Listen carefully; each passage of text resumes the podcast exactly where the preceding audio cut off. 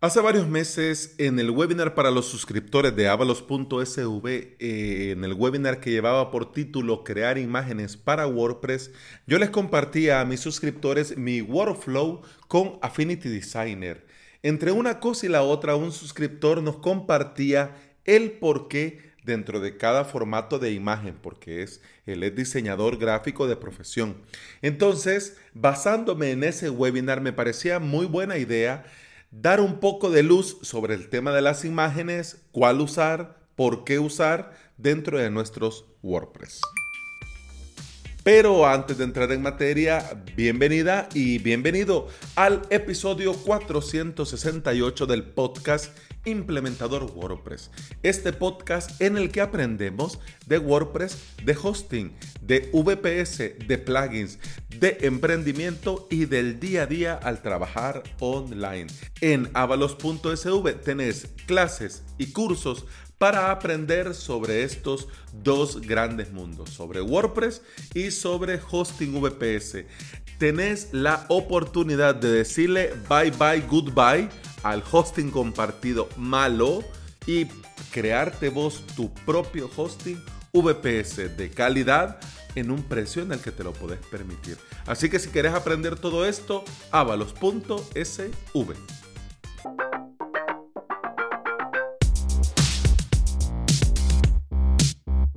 Algo que tenés que tener claro desde el inicio, desde un principio, desde el minuto cero, es que las imágenes no son solo decoración. Las imágenes enriquecen el contenido.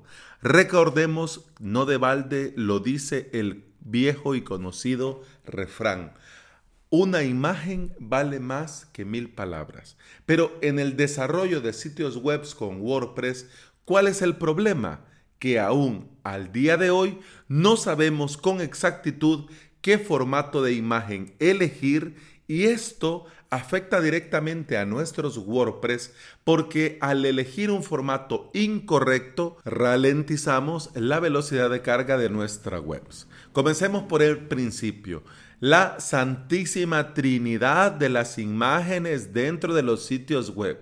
JPG, GIF y PNG. Estos archivos de imágenes se les conoce con el término de rasterizadas, es decir, que muestran imágenes estáticas en las que cada píxel tiene un color, una posición y una proporción, definidos en función de su resolución. Imagínate qué trabalengua más bonito ha quedado aquí.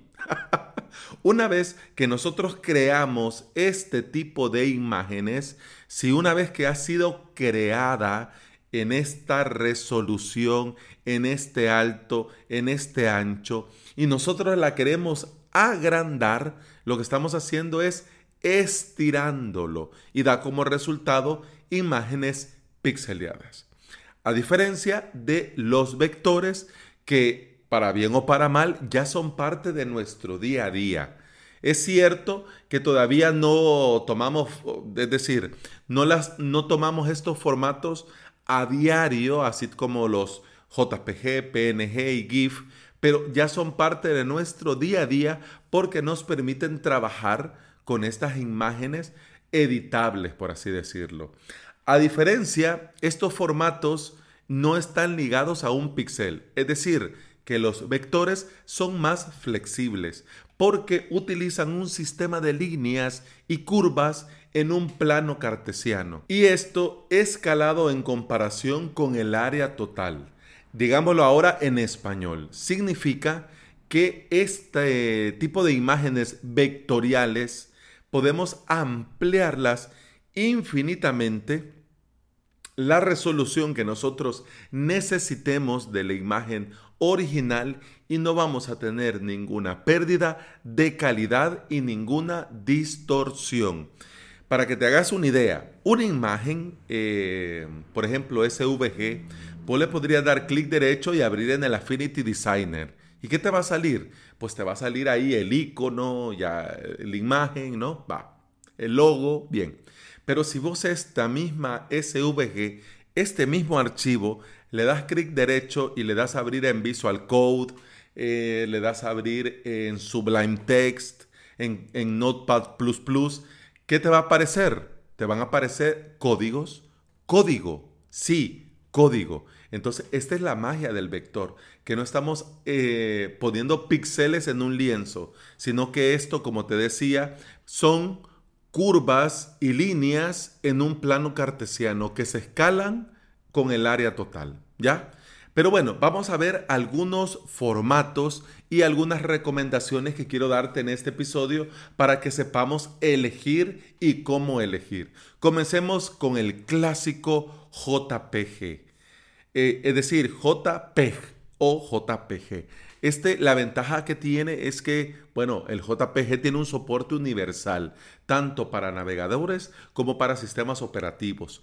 El tamaño de archivo es bastante pequeño y la pérdida de compresión puede causar mala legibilidad del texto. Los JPG son la mejor opción, son la mejor elección para fotos dentro de los blogs y de los posts. Ojo, fotos, fotografías, pero no es recomendable para infografías o imágenes de tutoriales con texto. ¿Por qué? Por esto mismo, que la misma compresión hace que el texto sea poco legible.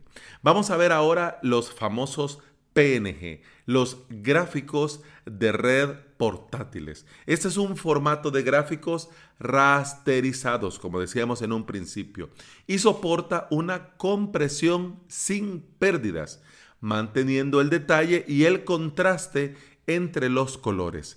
Este tipo de imágenes es la mejor opción para banners, infografías, capturas de pantallas o incluso para uno que otro gráfico que vos necesites que incluya imágenes y textos. Por ejemplo, em, en un tutorial en el que vas a compartir parte de la ventana o parte de la pantalla donde va a llevar texto. Recomendado, hombre, que sea un PNG porque va a comprimir mejor y porque se va a mostrar más legible el texto. ¿Ok?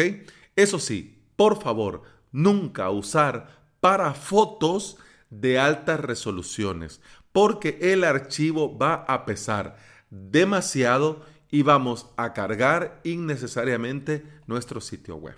Vamos ahora a un eh, sobreviviente. Un sobreviviente que yo lo di por muerto porque cuando yo conocí esto del mundo de las páginas web allá por lo del 2000 y algo, en el que hacíamos webs con Dreamweaver, era una, ¿cómo te digo? Era un detalle muy pro que la imagen se moviera. Porque claro, en esa época no teníamos como ahora tanta cosa, tanta tecnología. Antes, si vos veías que eso giraba, vos decías, wow, esto gira, qué genial, tiene vida. Pero bueno, ahora con esto de los memes y esto de la mensajería, los GIF han vuelto a la vida, son los renacidos. Es decir, los Graphics Interchange Format el más famoso y más utilizado formato para las imágenes animadas. ¿Por qué? Porque su limitación de 8 bits mantiene el tamaño de los archivos pequeños y fáciles de usar en Internet. ¿Qué te recomiendo yo con el GIF? Que te venga muy bien si vas a necesitar un meme, un gráfico o algo, un detalle, digamos, que le dé vidilla al contenido. Como te, como te decía en un principio, esto no es adorno, esto tiene que aportar a tu contenido.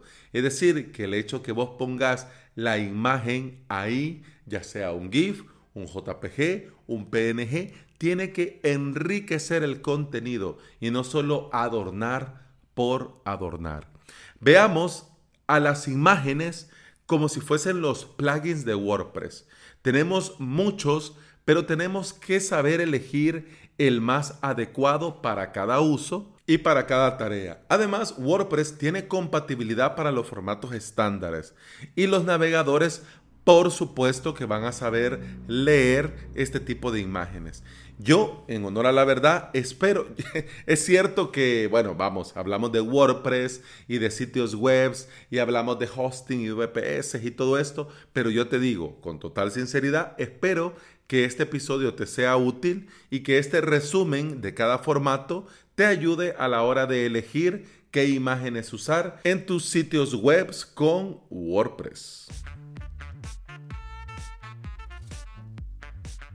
Y bueno, eso ha sido todo por hoy. Muchas gracias por estar aquí. Muchas gracias por escuchar. Te recuerdo que puedes escuchar más de este podcast en todas las aplicaciones de podcasting. Por supuesto, Apple Podcast, Google Podcast, iBox y Spotify. Si andas por estos sitios, si andas por estos lugares y me regalas una valoración, un comentario, un me gusta, un corazoncito, yo te voy a estar eternamente agradecido. Porque cuando vos haces esto, ayudas a este podcast a que aparezca en los buscadores y le, se le muestre a la gente interesada en aprender y trabajar con WordPress. Eso ha sido todo por este episodio. Muchas gracias por escuchar. Continuamos en el siguiente. Hasta entonces, salud.